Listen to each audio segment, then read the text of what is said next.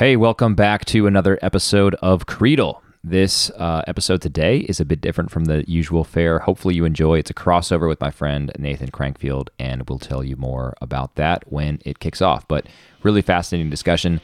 Uh, this is released on Monday, July 18th. And if you want to hear the rest, go to Nathan's podcast, Seeking Excellence, on Thursday, July 21st. And you can hear part two there. Anyway, enjoy the show.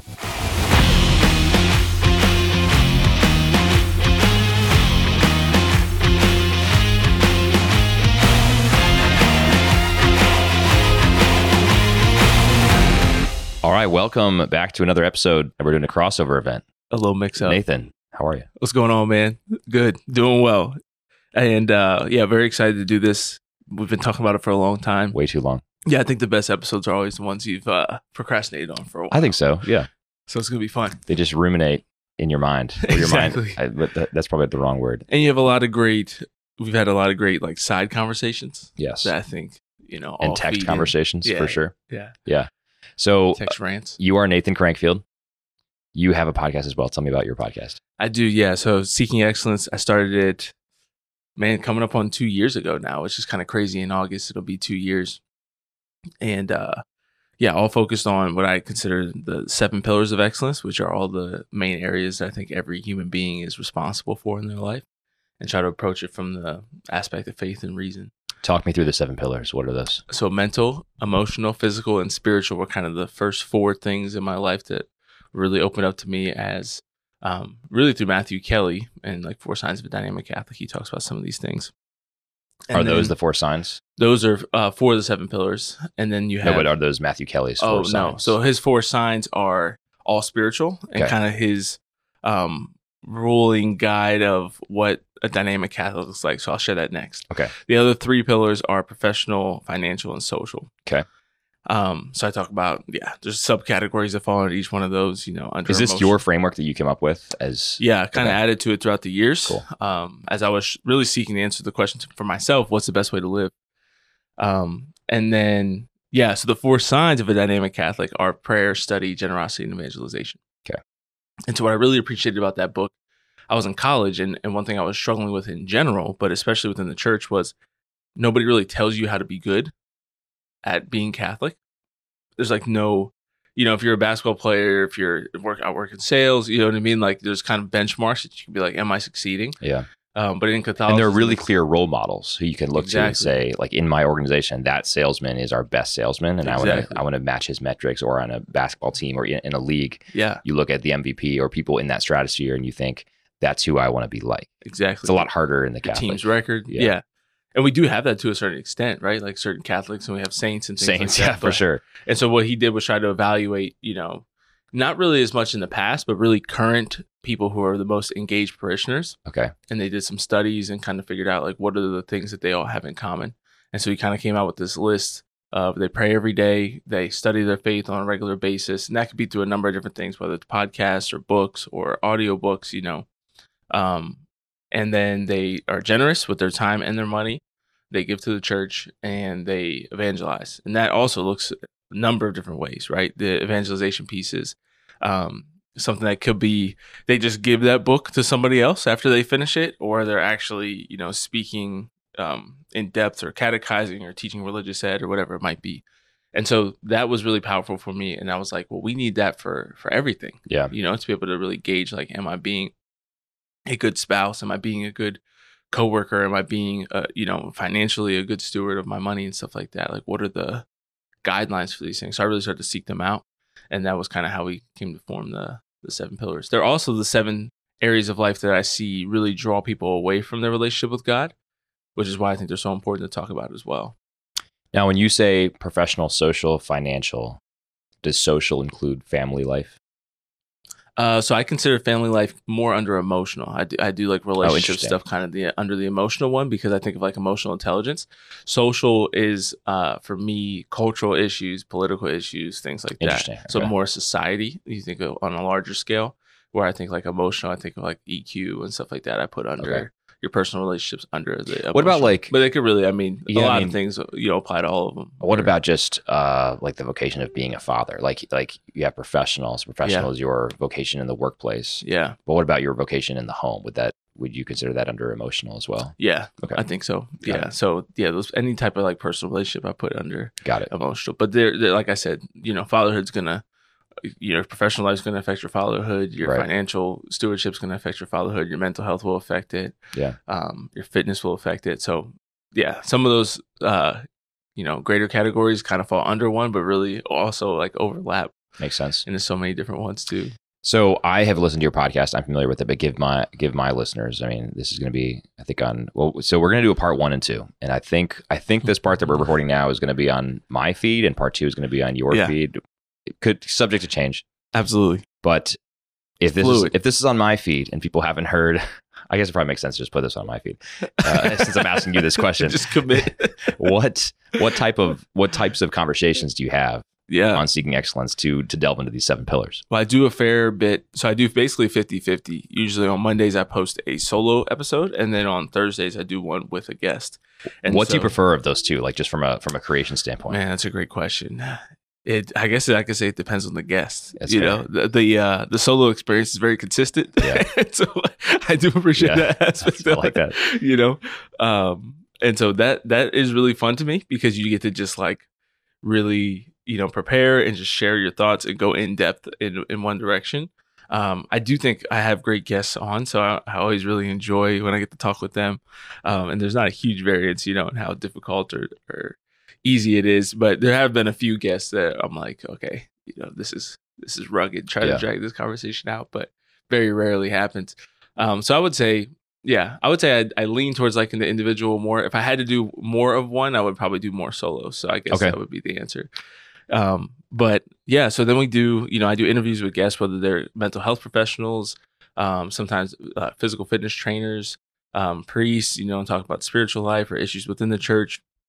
I do stuff with my wife and we talk about relationship stuff. Um, so yeah, so really just anybody who I feel like has something good to say within one of those kind of areas, you know, and then we try to deep dive into that. Sometimes we'll do some crossovers and talk about several of the different pillars. I'm not super like stuck into one. Gotcha. One thing I strive to do with the guests is to be similar to what we're doing, and um, you know, uh, what just seems more organic to me is just kind of doing more conversational rather than uh, like real interview style. Right. You know, so I try to give people the the experience of like sitting around, you, and you probably experienced this before. You know, you're sitting around with a group of people, and there's some people who might not feel super informed on the topic. But there's like two or three people who really do, and they're really kind of like carrying the conversation, and people are kind of like listening in and Just learning nodding along. you know yeah and just kind of like oh shit yeah, Yeah. oh I'm sorry i don't know if That's fine. Yeah um kind of like oh i've never thought about it that way before you know um i generally try to not curse out the gate on somebody That- else that's fine. i know I uh the rules are I don't know about you, but I have found that in-person conversations have a dynamic that is about 10 times better than doing the whole Riverside or Zoom oh podcast yeah conversation. I love the in-person. So we're in person right now. we are I'm looking at you across the table yeah and just the vibe that you can have with someone in person is so much different than over Zoom. it is I love doing in-person recordings. Like my dream would just be to do live in-person recordings for every guest that I have. But no, you got to use this Riverside thing, and and then you find yourself like staring at a camera. And I put my episodes up on YouTube, so I mean this one's not going to be because there's no camera here, and you know I prefer it that way because I'd rather have no camera and be live and in person. But right uh, do you do you like to do live conversations when you can? yeah i've only ever done a few of them um every episode with my wife has been in person uh but i've had yeah probably three other guests i want to say Okay. maybe four um that i've done in person it is definitely better You just huddle around one mic. Yeah, Yeah. yeah, which is not ideal. So this is definitely the most comfortable I've been um, doing with another person. But I think it's definitely something that when we move to our, you know, our next our next place, I really want to have a better setup. I, this was a huge upgrade. I was doing like the kitchen table um, where I was living in Kansas when I was at Benedictine. That's how my wife and I started when we were doing a podcast. We started a podcast in 2015. Like we Yeah. were we were. I like to tell people Wow. that we were on the cutting edge of the podcast Literally. wave. Yeah. the um, and there were not many podcasts then. It was not a saturated market. So No. we actually had I think we had more listeners in our first year than we ever did after that. Really? Wow. Not because I mean we got better at it, and I think our content got better as we went along. But there were just not many podcasts out there, so yeah. tons of people found our podcast and That's were listening crazy. to it. Yeah, it was really interesting. 2015. A lot of fun. Yeah, we so we did our own podcast for four years, and then For and then four shuttered it. years, for real? Maybe it was even five years. No, maybe we shuttered it. We might have shuttered it in 2020. It was 2019 or 2020, I think. But yeah, Wow. it was a while. I What think it was that one about? It was called Vernacular, and it, I think you told me before, but it was a while ago. yeah, the subtitle of it and the podcast art was "The Art of Being Human." So it actually sounds relatively similar to yours. We did not have an established framework of seven pillars or anything like that, but we just took a holistic approach to life and said, "Look, this is an amazing life that we have, and there is a way to live it well, and we want to explore what that looks like." So we would have we had mental health therapists on, we had you know foodies on to talk about food. We're my wife and I are big food mm-hmm. people, so food is food, is a great snob. way. Self-described food snob. Yeah, I, that's true. I did. yeah, I did describe myself as a food snob, and it is true. We went to a barbecue place last night, and you know, I gave it a five out of ten.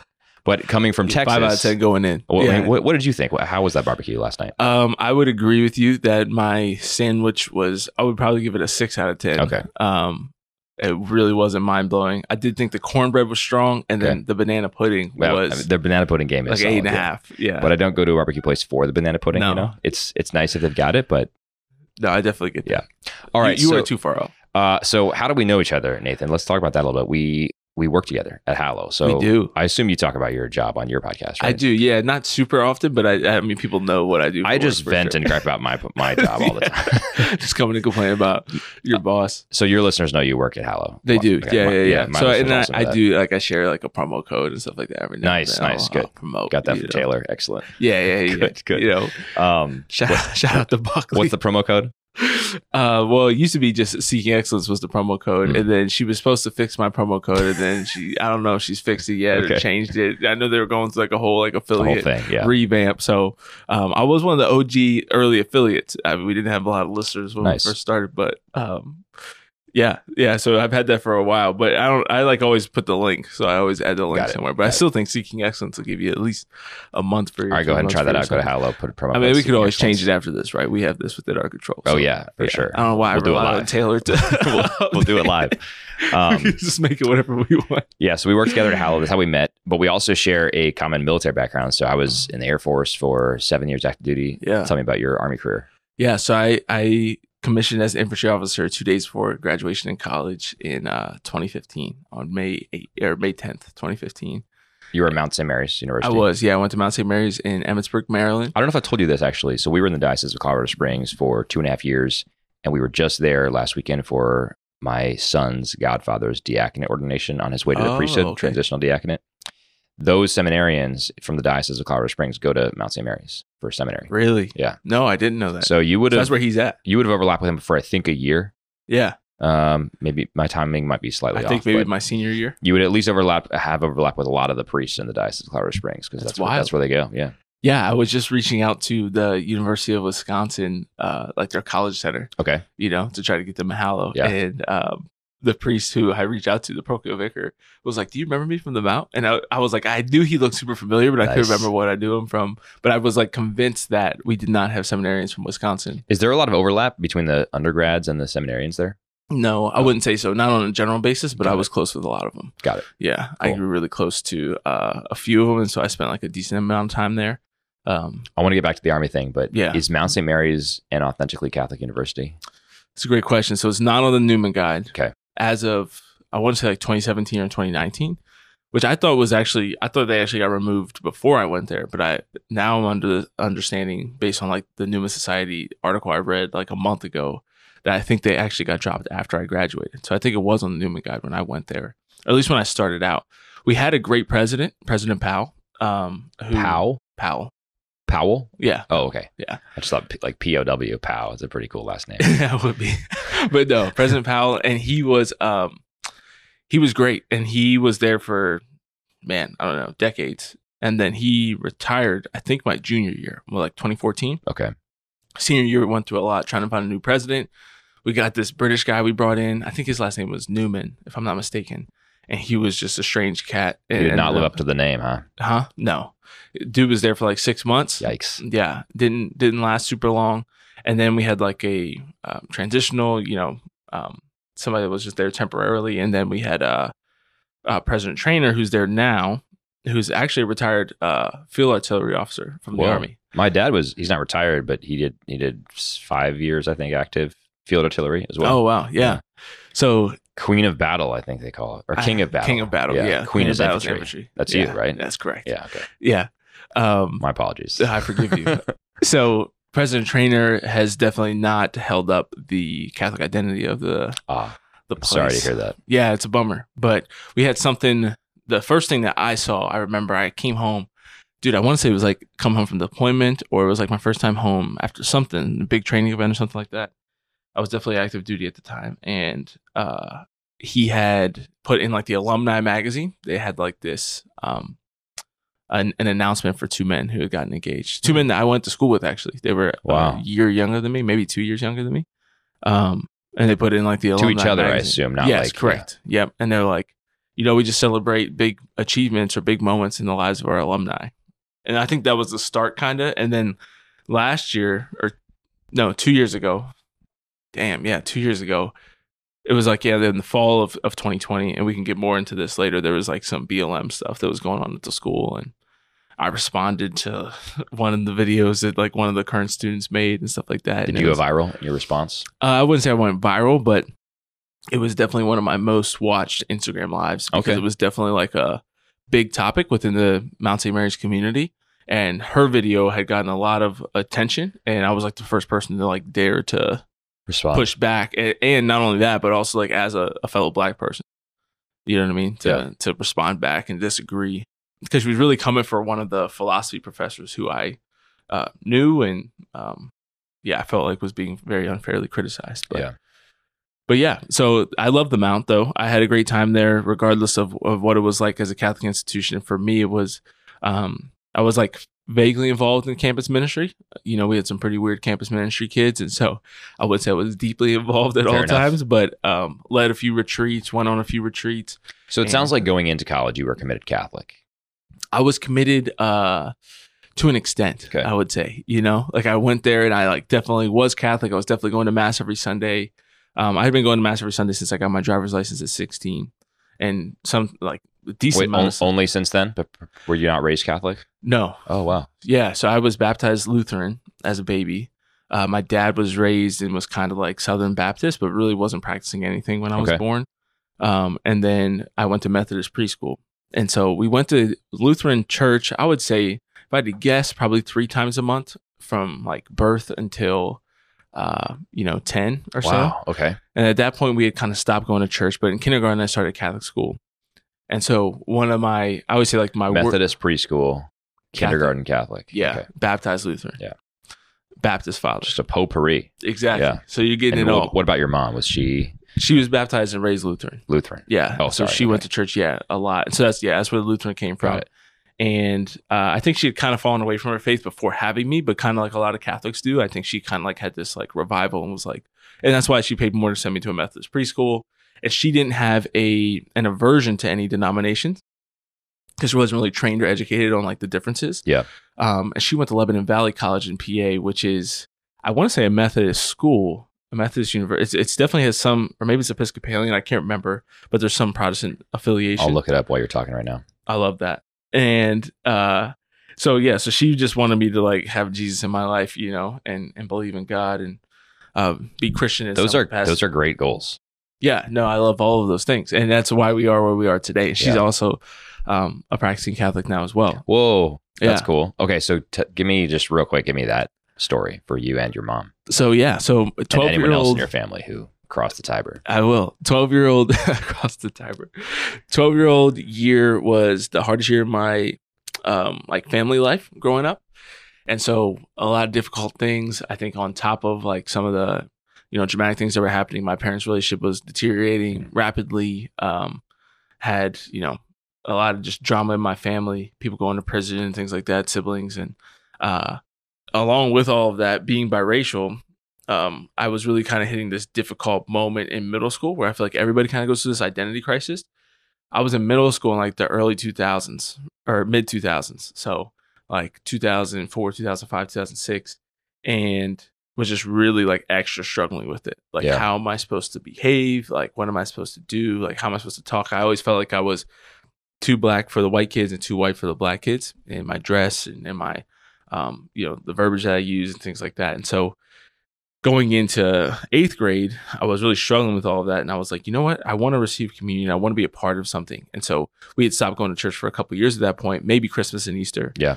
But I was like, I, I was going to mass more than I was going to the Lutheran church. And so I'm like, I want to be a part of this, you know? And I always say that, like, I was just kind of a, a kid that, like, I went to history class, math class, science class, and I believed everything that they taught me. I didn't question that. And so it was just natural. And I'm kind of shocked that more people don't do this because I went to religion class and they said, This is the body of Christ. You need to go to confession, you know? And I believed them. Yeah. And they weren't pushing it. I, I mean, like most of my classmates are not practicing Catholics now, whether that be from grade school or high school. But um, I I knew that like I was like I believe this because they're teaching me this, and so I was like I told my mom I was like, hey, I think I want to become Catholic, and she's like, great, do it, you know. And so I did at 13. At that time, I was the only one. About in the next year or so, my mom committed to wanting to become Catholic as well. But my dad had been married before, Mm. and so she actually had to get his first marriage annulled yes. before she could become a Catholic. So that took uh, about two or three years to get that done. And Wow. so she did RCIA and then had to wait a really long time. And she would go to mass with me most of the time, but there was definitely weekends where she'd be working and like my dad would just drop me off at mass at like 14. And I'd just go by myself. They get like my friend's mom to take me back Yeah. home after. Um, my best friend's mom was my confirmation sponsor. Then when I was 16 or 17, I was my mom's confirmation sponsor. That's so cool. Yeah, Wow. which is which is one of my uh, life highlights, which I really didn't appreciate as much at the time because I didn't understand what it meant or Sure. you know didn't really like grasp it. But um, yeah, still a beautiful thing to look back on. And How about anyone else in your family now? Did your dad follow suit? no, my dad started going to church again. Okay. So he goes to yeah um, Baptist churches and and has started going again. Um, very interesting uh, perspective and approach to to Christianity, which I'm very open to getting into. But he is yeah he's an interesting man in a lot of ways. But he has started going back to church, which has been uh, net positive for sure. And then um, my mom's best friend uh, and her two kids, my god brother and sister, converted a few years after my mom. Okay. And so I got to be my godbrother's confirmation sponsor when he converted. Wow. He was like 12 or 13 at the time. And you have no As well. siblings? I have six half siblings. So my dad Okay. has seven kids by five different women, Got it. and I'm the youngest of them. Um, the oldest is, I think, turning 50 or 51 this year. Wow. Yeah. And I'm 28. So, wow. Yeah, there's a big gap. That's amazing. Do you have relationships with all of them? Um, to an extent, Okay. yeah, yeah, you know, so very they vary greatly. Um, but there's some that I was I grew up around, you know, one or two of them the most, and then there was two of my brothers I didn't know about until I was 16. I didn't meet them until I was, or I didn't know about until I was 12.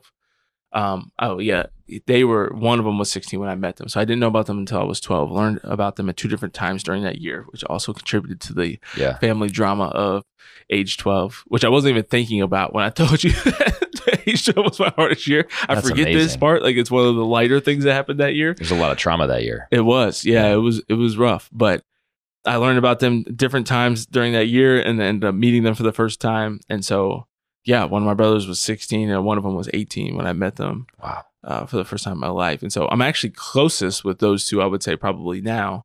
Um, one of them I always say is the most similar to me, um, uh, Josh. He is a practicing uh, Lutheran. Him and his wife, like they get their kids uh, baptized. Wow.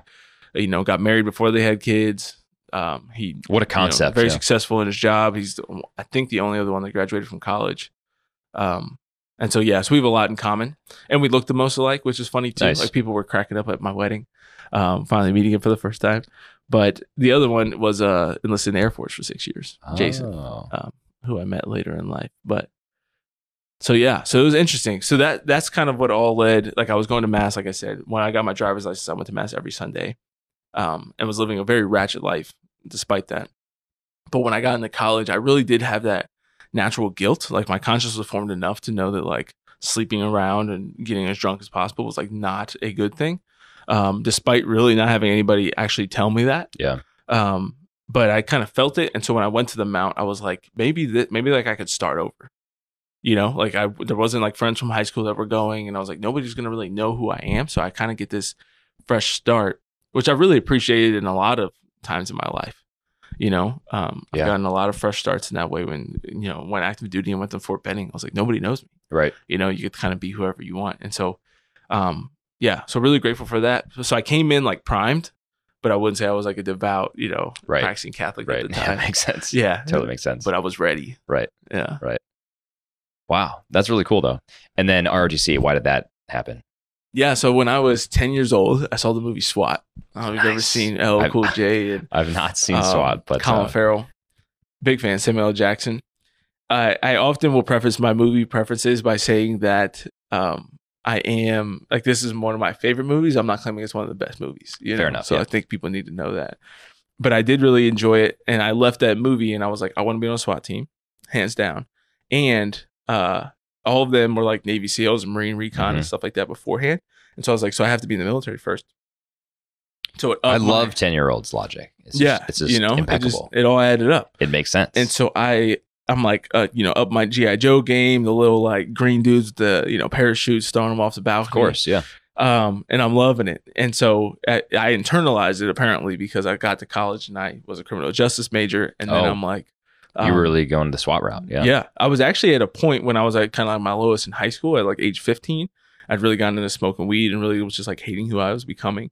And I got caught with weed and condoms in my room um, by my mom. Uh, and we had a really tough conversation and just kind of like a, a real low period. And at the end of that, I was like, you know, I think I'm just going to listen to the military. When I, I was like, I just felt like I needed that, you know, just complete discipline, like revamp, you Yeah. know, total Not a terrible idea for sure. No, there's worse. There's worse options.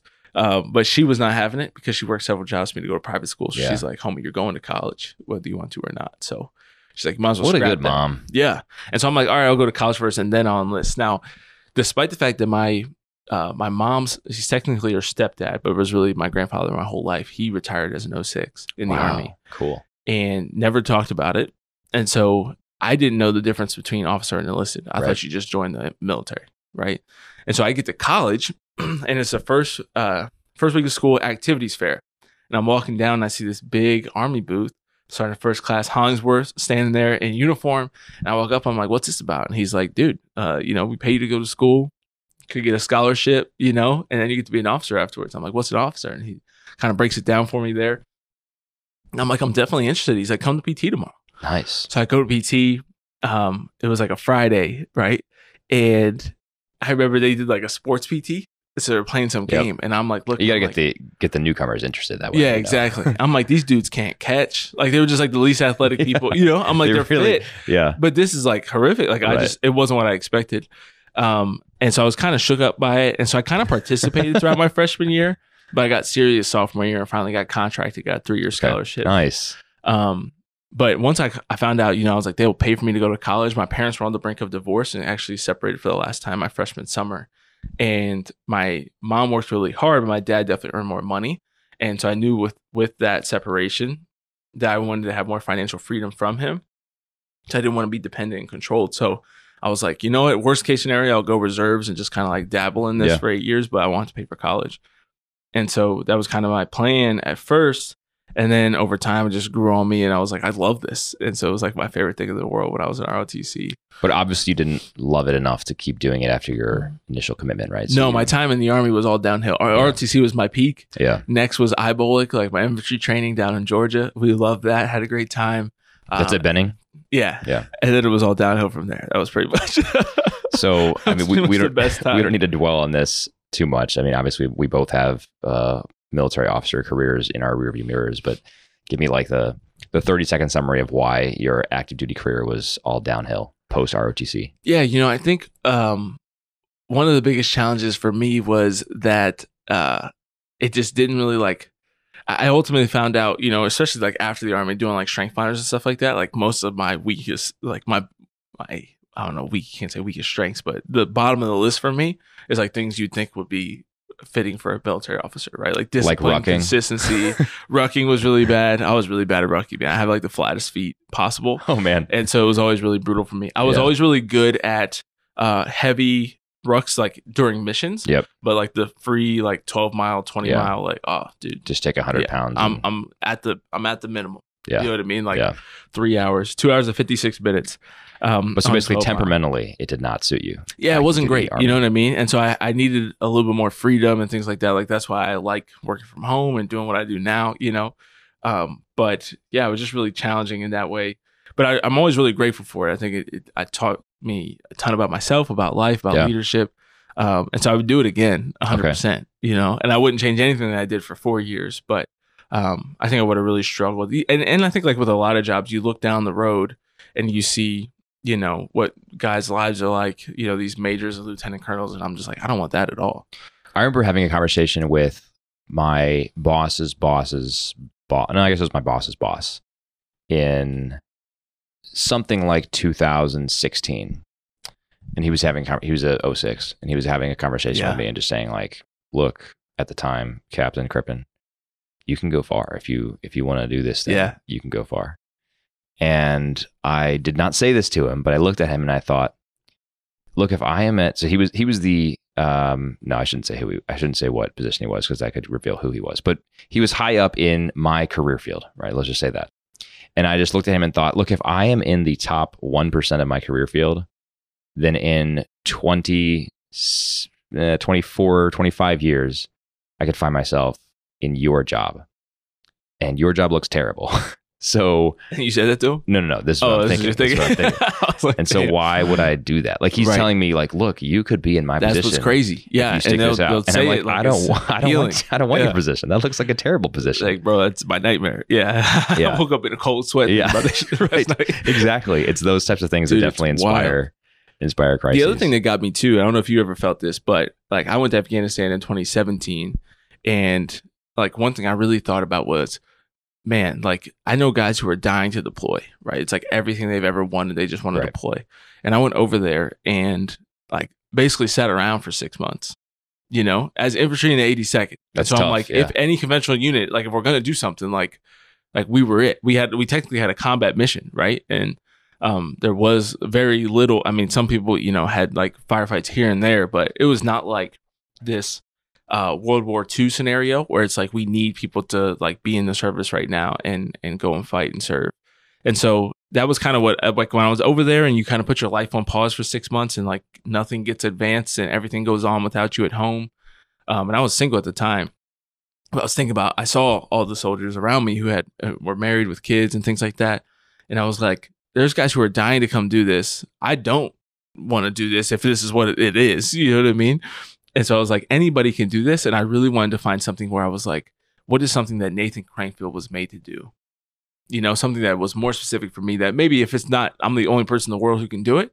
That I'm like one of you know a smaller number than thousands of people who could come and do this, right? Yeah. who can walk Yeah. to the talk That's every cool. day, and you know, yeah, and be an XO on deployment of HHC. That's the dream. Yeah, That's That's the dream. dude. I was like, this ain't for me. So, um, good times, good experiences. It taught me a lot, and I'm really grateful for it. But, um, yeah, when I looked down the line, I was like, I don't want to be doing this. So I want to get into some of your sort of uh, ideological progression that we have that we've talked about in, in private conversations. Um, but so give me like the two minute summary post army. What did you do? Where have you been since then? Yeah, Where do you find yourself? I mean, now now obviously you're working at Hallow and you are running your Seeking Excellence podcast and project and all of that stuff. But between now and the army, what ha- what happened? Yeah, so I I got out. One part of the other thing that I kind of discerned when I was in Afghanistan, when I was like, well, I loved ROTC, so it was hard for me to kind of imagine that I wasn't. I was like voted most likely to be a career guy in the army, right? And I was like, what else did I love in college? And I love playing basketball, but um, my real second favorite thing I did was give talks and speak and do ministry stuff, right? And get to meet with people one on one and help them to grow closer to God. And so, you know, leading Bible study and all that. And so I was like, I want to do something within the church. I don't know what that looks like yet, but I'd love to do something for the church. And so when I was getting out, I'm like, I'm an infantry officer. I don't know if any of this is appealing to any church organization. So I was Yeah. like, Did you just run the priesthood at all? Did you? I did in college and okay. felt pretty confident that that was not it. Sure. Um, and so when I was And getting now out, we haven't mentioned this, but now you're you're married. correct, You're- yeah, Now you're a family man, Yeah. firmly in that vocation. That's, Exactly. That's great. locked in, baby. Yeah. Um, and so yeah, so I was getting out and I I did like the the JMO, you know, um, recruiter programs and stuff like that to see because I was like I need to have a backup plan in the secular world if I'm not going to be appealing to churches. And I got offered a lot of youth ministry positions and other positions, but then I ended up going to Dynamic Catholic, and I served as a uh, parish consultant for them Okay. during what they were doing Dynamic Parish at the time. Um, and for me, like because I had read Four Signs Dynamic Catholic, like I saw Matthew Kelly speak my senior year. Like I always compare it. I'm a big Yankees fan. It was like Derek Jeter going to the Yankees. Like that was like you know to me the greatest Catholic organization there is. So Yeah.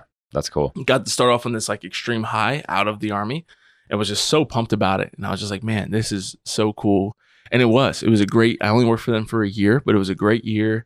Uh, I learned a ton, and it was really revealing for me because I had not experienced the church, you know, kind of as a as a kid. Like I would belong to a parish on St. Margaret Mary's in Harrisburg, but I, didn't, I wasn't like fully involved. I didn't have like a family that was involved, right? But I did get really into my faith in college and then in the army. And so I'd never really had like the true kind of like American parish experience. Right. And so getting to deep dive into 10 parishes across the country as a consultant was was really revealing for me and eye-opening and helped me to understand the church a lot more. And then I started uh, the podcast and a lot of other things happened, but I started dating my now wife and she was working for Sarah Swafford in Atchison, Kansas. And so a job opened up at Benedictine right when my job at Dynamic Catholic ended. Nice. And so I went and became a resident director at Benedictine College for eight months in Newman Hall, the most ratchet hall on campus. And so I definitely took a, a decrease in lifestyle, but uh, convinced my wife to marry me and to move successfully all within like six months. And so Amazing. that, yeah, mission was accomplished. It was actually in like four months that I convinced her to do both of those things. Wow. And so, um, yeah, I tore my Achilles in January of that that year of Oh, I didn't know that. 2021. Yeah Yikes. my left Achilles, um, which brought us together in a lot of ways. It was really uh, unifying and beautiful and awful at the same time.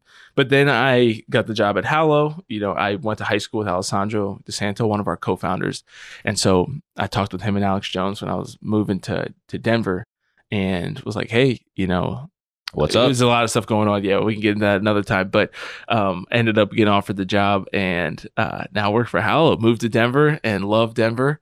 And yeah, we've been we just came up on a year of living there, and so I do sales and B two B stuff for for Hallow. You know, working with colleges, universities, grade schools, high schools, and stuff like that. Denver is pretty great. Have you gotten into the mountain scene at all? Done 14ers? Not too much because Okay. last year I was still kind of recovering. I was still in physical therapy and stuff. sense. Yeah. And so this summer we're looking to do a lot more hiking and things like that.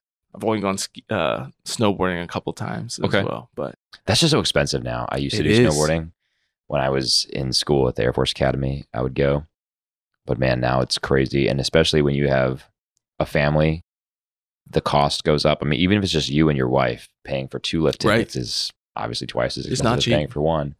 And then when you have young kids like me, you've got to pay for. You've got to either pay for like their lift tickets or their lift tickets and their lessons or their childcare, and so it's just you're like very very quickly into the thousands of dollars yeah, for it's a rich people ski outings. Yeah, uh, experience for sure. even more so than golf for sure. yeah, It's crazy. absolutely. It's fun though. Yeah, Um, all right, well, let's talk about some of your your ideological progression. You have described to me in previous conversations that you once were a progressive Democrat yes, and are now a conservative Republican.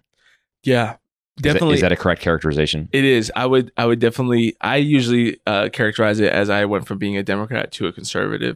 I do. I am registered as a Republican now. Got it. in the the state of Colorado, but um, I'm always more hesitant to just fully align myself with the Republican Party. And there's only a few things I say I disagree with in that, and we're going to talk about some of that stuff. I think, but um, I like. I think conservative encapsulates a lot of what I feel like I am, um, more than saying that I'm Republican. Um, but yeah, but I still think. I mean, I wouldn't disagree with that description either. You know. Makes sense. Um, I used to be a registered Republican, and I left the Republican Party in 2000.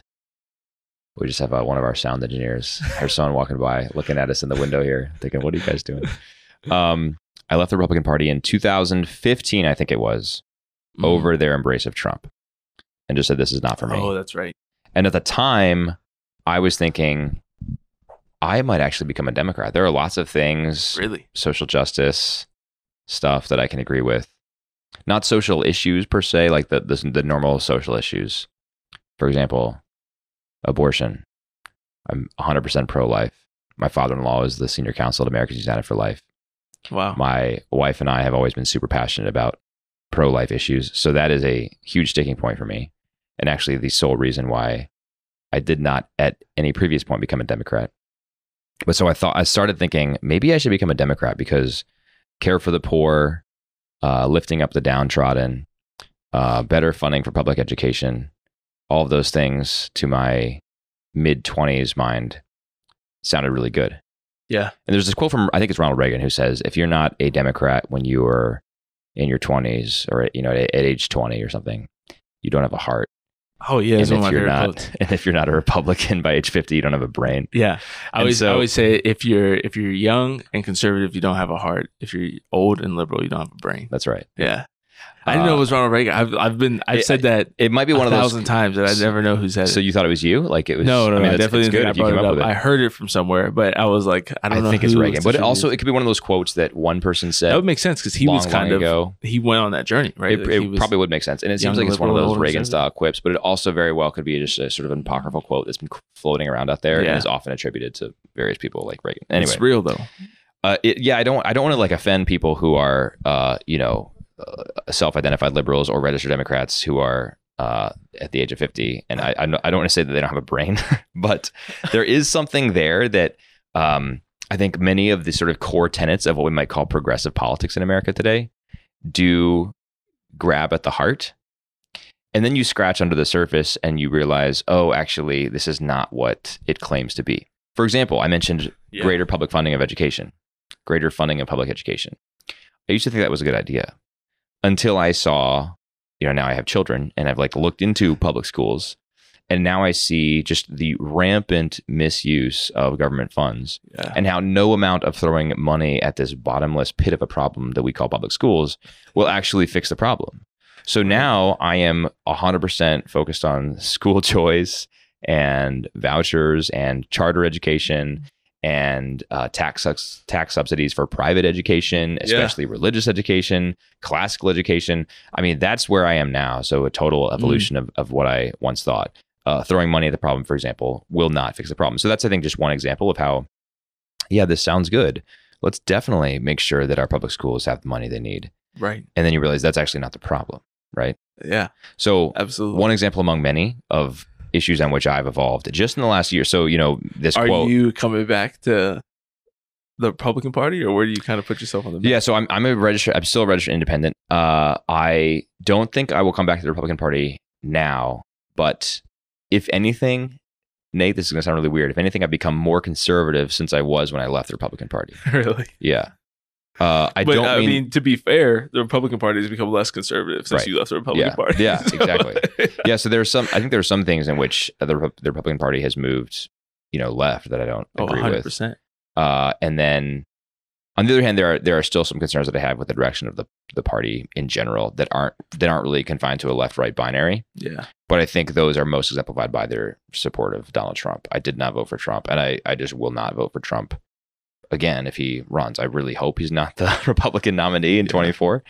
There are You There didn't are vote for literally 16 or dozens. 20? I did not in 16 or 20. Really? Wow. I voted for um 20 Evan- was my first presidential election I voted in. I had never voted and you voted before. Trump. I did.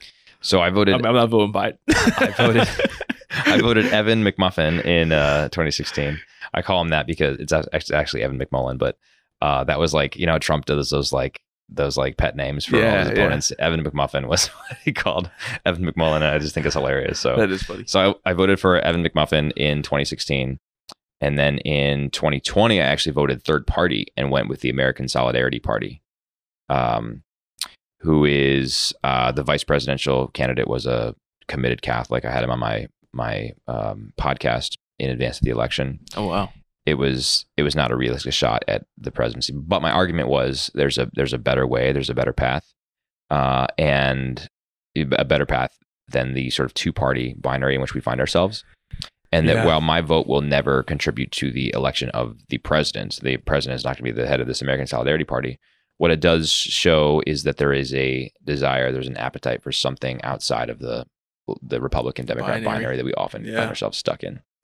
Um, the American Solidarity Party. I mean, there are things on that platform that uh, I think I would do. You know, there there are there are policy issues uh, on which I would find myself on a different side from the candidates who were running in that election. Yeah. But the platform of the American Solidarity Party, all it's, it's basically Catholic social teaching, like turned into a platform, really? and so it's all things that I can get on board with. That's interesting. Um, even if there are obviously like prudential considerations that would translate into differing policies in pursuit of Right. those aims, if that makes sense. yeah. Um, but but it was it was good stuff, and so I felt like uh, with a clear conscience, I could vote for the American Solidarity Party. Yeah. Yeah. That's interesting. And so you you would still you would do that again in 2024 if it was Trump. I so uh, Is Trump the only person on the Republican, you know, I guess like that we can see At being this- on the yeah, at this point in that you time, think you would not vote that is the only person that I whose whose conduct to date I find disqualifying. I'll put it that way. That's a good way Uh, to put it. I mean, you know, I don't, I, I I, don't rule out the. Uh, That's really I mean. I, I guess, and I put it that way for two reasons. Like, one, I don't rule out the possibility of repentance, right? Like, as Christians, we hold repentance Yeah, for everybody. And so, if I mean, I it's think that- unlikely but possible. I think it's very unlikely, but uh, but possible that if Trump were to come out tomorrow and say, "I'm sorry, I've been an arrogant ass for my entire life." I mean, there was that uh, there was that interview he did. I forget who it was with, but it was in the run up to the. No, maybe it was during his presidency. He was asked, like, "Do you ever have you ever apologized for anything?" And he was like, "No, no, I don't think I have. I don't think I have anything to apologize for." yeah. And so he has this this rather um, anti apology, anti forgiveness stance that is really. Uh, I think it seems like he's sort of a tragic figure because I think grace and mercy is just unknown to Donald Trump, and Yeah. I, I wish that were different for his sake Absolutely. uh, and for the sake of his soul. But so, I, but I certainly don't realize don't don't um, completely discount the possibility of something like that. So a turnaround. yeah, a conversion of sorts. And so, yeah, I mean, if there was a conversion, then I can definitely see myself voting for Trump. Absent that, I definitely do not see myself doing it. I think his conduct to date has been disqualifying, and I certainly don't rule out the the possibility that any other Republican candidate would have similarly disqualifying Right. conduct in the future too. So at this point in time, like looking out at of the, the, realm of yeah, possibility. looking at the potential field, he's the guy who I would. Yeah. He's the one guy who I would say I would definitely never, never vote for, or you know, absent a, a sort of conversion or for, or um, turnaround. But um, yeah, that's where I am now. I feel that. But tell me, so tell me more about your your journey. So from progressive to or from Democrat to conservative, you said, right? Yeah, That's how you describe it. So what's that? What, what was that journey like for you? Yeah, so I registered Democrat when I was uh, 18, and what really led to that, my dad was Democrat, is Democrat. My mom's Republican, and we never really talked about politics. Lived in a pretty hard, like, no religion or politics family, which I hated. I hated subconsciously then, and hate consciously now. So I get the religion part, but you like you guys didn't talk about politics in the house, never. and you wanted to. You thought that was well, not that I wanted to, but I think that we ought to. oh okay, sure. And I think that I had one of my issues with my family when I was a kid. Um, this is like greater than this was true in um, really in my greater family on both sides as Yeah. well. And I think when I was when I was a teenager, I think I had a desire to talk about things that mattered. And my family wouldn't do that. So I always it. like describe our like Thanksgiving and Easter dinners as like a greater, you know, cousins, like we're talking 20, 25 people, 30 people, as like oh the potato salad is really good oh this turkey's great who made this you know like how's it going oh good how's work oh it's going well you know like it was just always like very very it's pretty cold this week. yeah. you know and i was like this is awful Yeah. you know and i was like That is pretty- that is pretty terrible. like I, i'm wrestling with like life's biggest questions you know yeah. and nobody's giving me any insight on anything. So, anyways, uh, I I loved Obama in 2006, 7, 8, right? And so I was a huge Obama guy. We're both biracial. Like, I was like, man, like, I think part of me deep down as a teenager thought, like, he talks like I do, he dresses like I do, he plays basketball like I do, and he's like so embraced by the black community. I was like, maybe if he becomes the first president, like, that'll change this perspective of the same things I always did that maybe not black, you know. I'm like maybe that'll impact that and change that a little bit. And of course it didn't, but um, I foolishly hoped that it would. But I also think that I was drawn to his charisma. I was drawn to his success story, um, or at least what I thought it was at the time. and so, um, yeah, really just was a huge fan. And he was also, I always like to clarify for a lot of people who don't know this, especially like young conservatives, that like Obama in 2007 was not the Barack Obama we see today. Yeah. You know, it was just true for Hillary Clinton, it's true Mhm. for Joe Biden, it's true for Nancy Pelosi. Um, and I didn't like any of them back then, but I did. I do think it's important to clarify. Like, I talked about this in a BLM speech I gave a few months ago. That like Obama ran on like traditional marriage, and even like if you watch his like 07, I think it was speech on race. Yep. Um, maybe it was in 08. Uh, like sounded like he would sound conservative today. If you look at a lot of his clips and his talking points from back then, um, he definitely did not think that a man could become a woman in 2008. He, he doesn't today And- either. Yeah, that's true. He That's he probably definitely- true. I mean, he he says so, but there's Right, no way he. But Actually he wouldn't have said that. it back then. No, definitely. Um, so I think uh, that was really that was really big. But so I, I did all of that, and I think I you know I was really obnoxious about it. And I was going to my Catholic school, and I would like wear Obama stuff, and was like all about it. And I was super pumped today. That I mean, one of the most one of the most like iconic campaign logos of all time. I think. Oh, yeah, that for sure. O. It was whoever whoever designed that yeah crushed it. crushed it for sure. Yeah, and so I was all about him, and then, but the, the thing is, I was definitely because I was Catholic, I identified, you know, very strongly with my Catholic faith. I was pro life, but I didn't understand the importance of that issue. Okay. and so I never would have said that I was like pro abortion. I might have found myself like kind of libertarianish on it, Sure. as like it's wrong for others, but you know, or it's wrong for me, and like we shouldn't do it, but like who knows what laws? But a squish otherwise. Yeah. Yeah, like Joe Biden, mean? basically. exactly. It is Um, wrong. I personally but not a wrong. well thought out like Yeah. position on it. You know what I mean? But Joe I think Biden, that might yeah. have been exactly precisely. Yeah, you're you're hitting it, you're hitting it exactly where I was at. And so I kind of you know progressed through high school. I go into college and kind of still feel the same way. Okay. I was criminal justice like borderline sociology, so it was kind of like half sociology, half criminal justice. And we had this radical leftist um, uh, professor who was in the sociology department, and most of them were like pretty decently liberal. At least like I mean, it's said, sociology. so, libertarian, yeah, yeah, you know.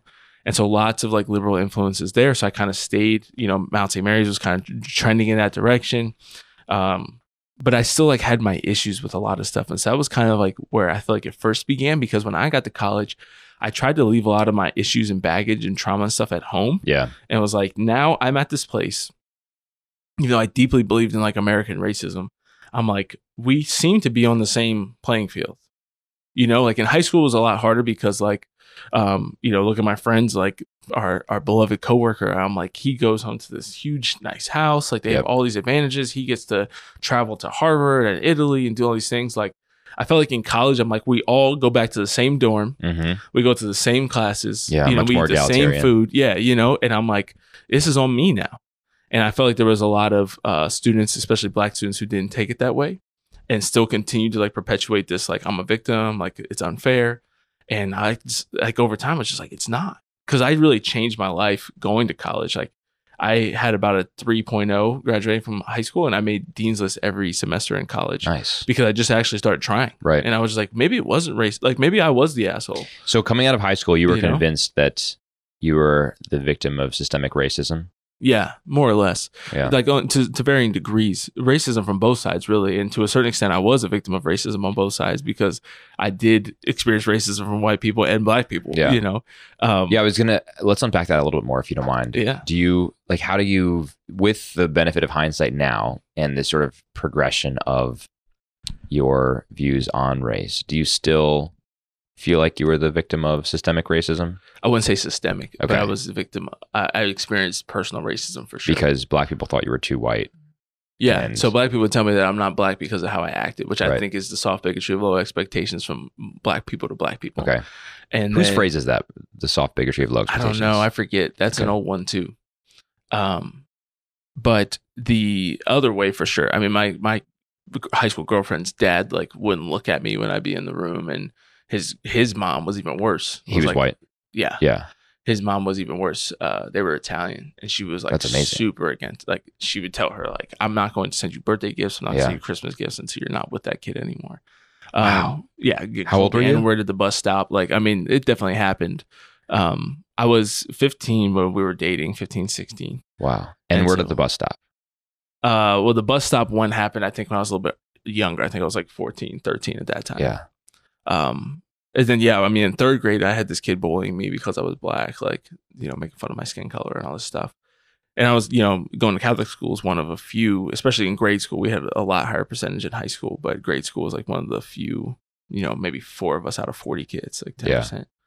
And so, uh, definitely experienced the personal. I don't think I would ever say that I was, uh, if anything, I benefited from systemic racism in, um, uh, affirmative action and things like that and applying to schools and getting grants and things you know Yeah. so like i always look at the systemic part and i'm like i only ever like it only ever was beneficial personal discrimination and like people not liking me yeah i've experienced Yeah. that but on a systemic like systemized um basis it's only benefit Right. which is another great irony and something that I learned very early on because I got accepted to the honors program at the Mount, which also changed my life because being around those honors kids is what taught me to be like, oh, so you guys like study this way. This is how you take notes. You know, like I would borrow their notes. And I'm just like, I started to like understand how they were thinking and how they were approaching class, how they asked questions, and all this stuff. And I started doing it and I started succeeding. Yeah. Um, and I went from a 3.0 in high school to a 3.6, you know, 3.7 in college um, while doing all these other things. But I had this friend of mine in college, like this first or second week, that was like, I had a 3.6 in high school. How are you in the honors program at a 3.0?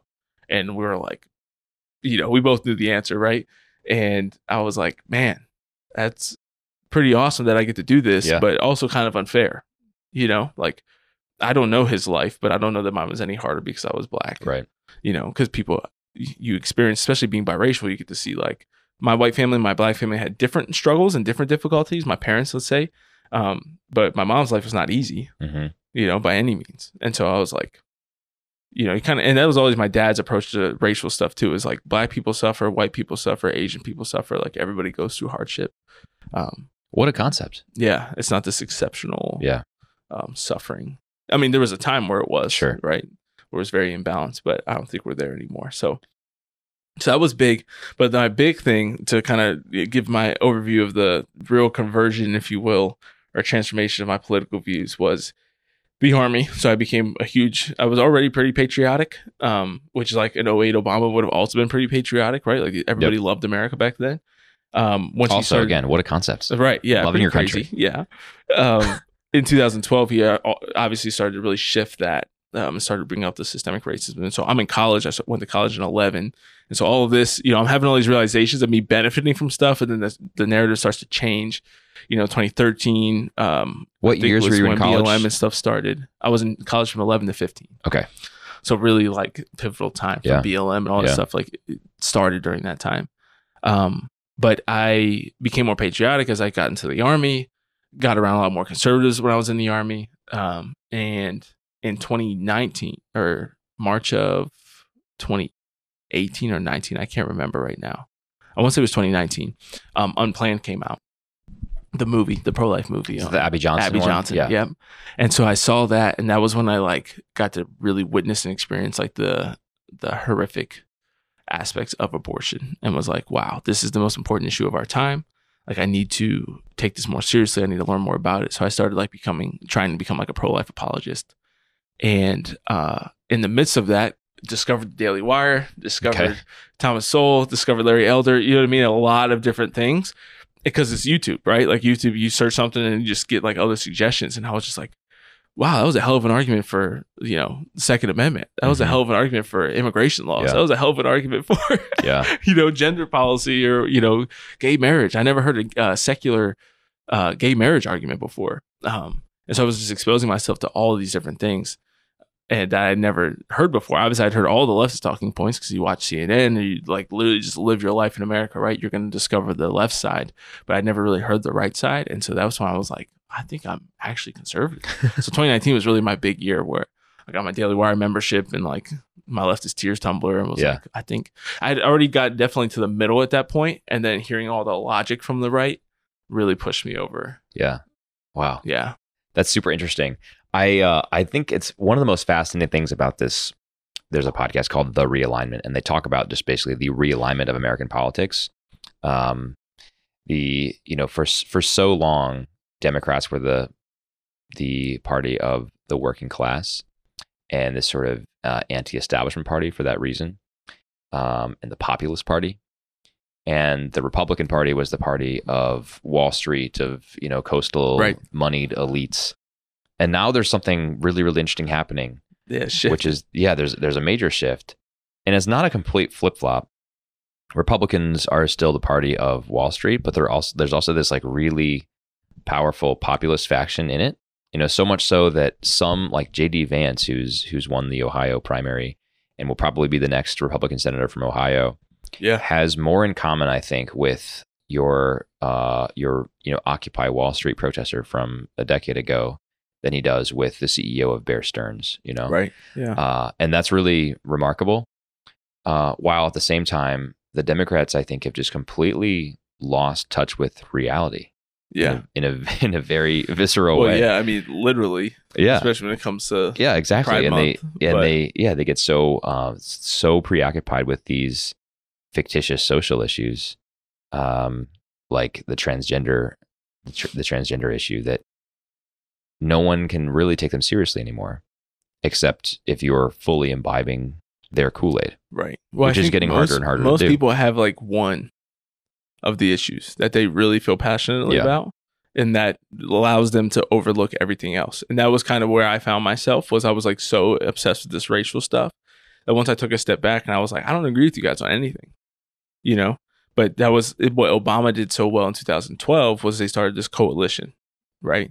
And so to see this coalition of Im- immigrants, uh, black, you know, black people who are victims of racism, systemic racism in America, the LGBT community, you know, the pro-choicers, and then, um, So is that where the sort of intersectionality started? You think 2012? yeah, I do. I think that was when he really shifted his uh, dialogue, and if you like go back and kind of look at his like campaign strategies, it it changed because his policies and stuff like lost a lot of the um th- the people who originally supported him because they realized like once he got into office they're like you're not this like moderate that you claim to be same thing Right. with what biden's doing right now right it's like this kind of return to normalcy kind of like um you're gonna be moderate and like unify and then over time he just got Yeah. so divisive Yeah. yeah. and he actually like kicked it off and then blm came and Yeah. and really you know gave it steroids so so let's come back to the let's come back to the racial issue for a minute or for several minutes. Uh, so you in growing up, mid, you know, elementary school with bullies, middle school at the bus stop, high school with a girlfriend, like you you have all these very vivid experiences with personal racism. yeah You are convinced by those experiences that the world is against you hmm and that you're sys- systematically disadvantaged. right you get to college and realize actually so i imagine i hope at, at the mount at mount st mary's you have less experiences of personal racism. Is that accurate? Definitely. Yeah i don't know that i had any. Okay. Uh, that i and, you, can remember. and you get to that point and then you start being convinced that you actually are advantaged by what you termed systemic racism like affirmative action. Correct. And then that starts to lead you to question your prior convictions about Yeah. what disadvantaged you previously. Absolutely and so now we're in 20 you graduate we're in 2015 um black lives matter really started as a movement i think in 2014 after the shooting in yeah it was ferguson 13 Missouri. was uh trayvon martin i believe and then uh mike brown was in, In 2014 which what yeah. Like they started in 13 but 14 was okay like, okay so i think they came on my radar in 14 Yeah. after after ferguson. Yeah. Um kind of transitioned from that startup to uh right. Yeah, Yeah, exactly. they, they, they start sure. to scale at that yeah, point. Uh, exactly. so you're we're in 2015 now. Black lives matter is becoming a national movement. Um, and it seems like every one to two years there is a uh, there is a police killing of an unarmed black man that that sort of brings BLM and this conversation to the forefront. Most recently, George Floyd, 2020. yeah. But talk to me about your, I don't know, your engagement because I know you've been very active uh, in sort of critiquing Black Lives Matter. You've traveled and given some talks doing this thing. I've not talked to you about Black, Black Lives Matter actually yet, so I'm Yeah, excited. no, to, we haven't. I'm excited to have this conversation with you. But talk to me about what they get right as an organization, if anything, and what they get wrong as an organization. Uh well their financial model is really strong That's- for a nonprofit i would say you know if we could duplicate that Their their in- compensation structure for their executives is Yeah. really really solid. Credo or Seeking Excellence, we would be full time and Yeah. have a studio set up better than Joe Rogan's. Um, but yeah, it's a great question, man. So I think what do they get right is is harder to answer than what they get wrong. So let's start with that, and then if I come up with anything positive, I'll try to share that along the way. But I was a really big um, supporter back in the day. I think the, you know, I talked about in this speech that I gave at um, Marian University. I talked about my kind of journey with it. And it was really fun to kind of go back and like do research and actually see the dates on this stuff, right? So in college, I was still like very pro racial justice. Um, well, I was still pro racial justice. Yeah, I was going to say we Yeah, should. Yeah, But I was very, I was very social justice warrior in my approach Right. to racial justice, let's say. And uh, Trayvon Martin came out, and I was like, the Trayvon Martin case was really interesting because at first it's like this is wrong, but I, I as I put out in that speech, I'm like, uh, one thing that's really crazy is George Zimmerman was not like. If you looked at his photo, I'm like, that doesn't look like a white guy. You know, like if it, had been someone that looked like you, it's like, okay, this is a white guy, Yeah. you know, and a black guy. Like I'm like, if you look at him, like you have to kind of like insinuate or be told that he's white. But th- this is the first time in my life that I heard the term white Hispanic. Right. Yeah, Yeah. I was like, what is a white Hispanic? Yeah. And then you start getting on like every form, right? right.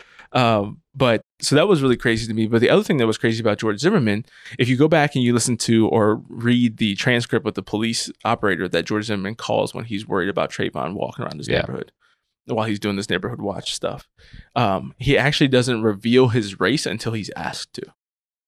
You know, and I think like well, I- so that kind of that, and then just nobody had witnessed, nobody saw what happened, and so we really have no idea what happened. Yeah. And so that was that was still kind of I was like very pro like you know justice for Trayvon, but I was like we still kind of don't know, and I feel like people are just like too confident hmm in this like absence of. And I was a criminal justice major, so I like understood the legal system and like you know innocent until guilty and all this.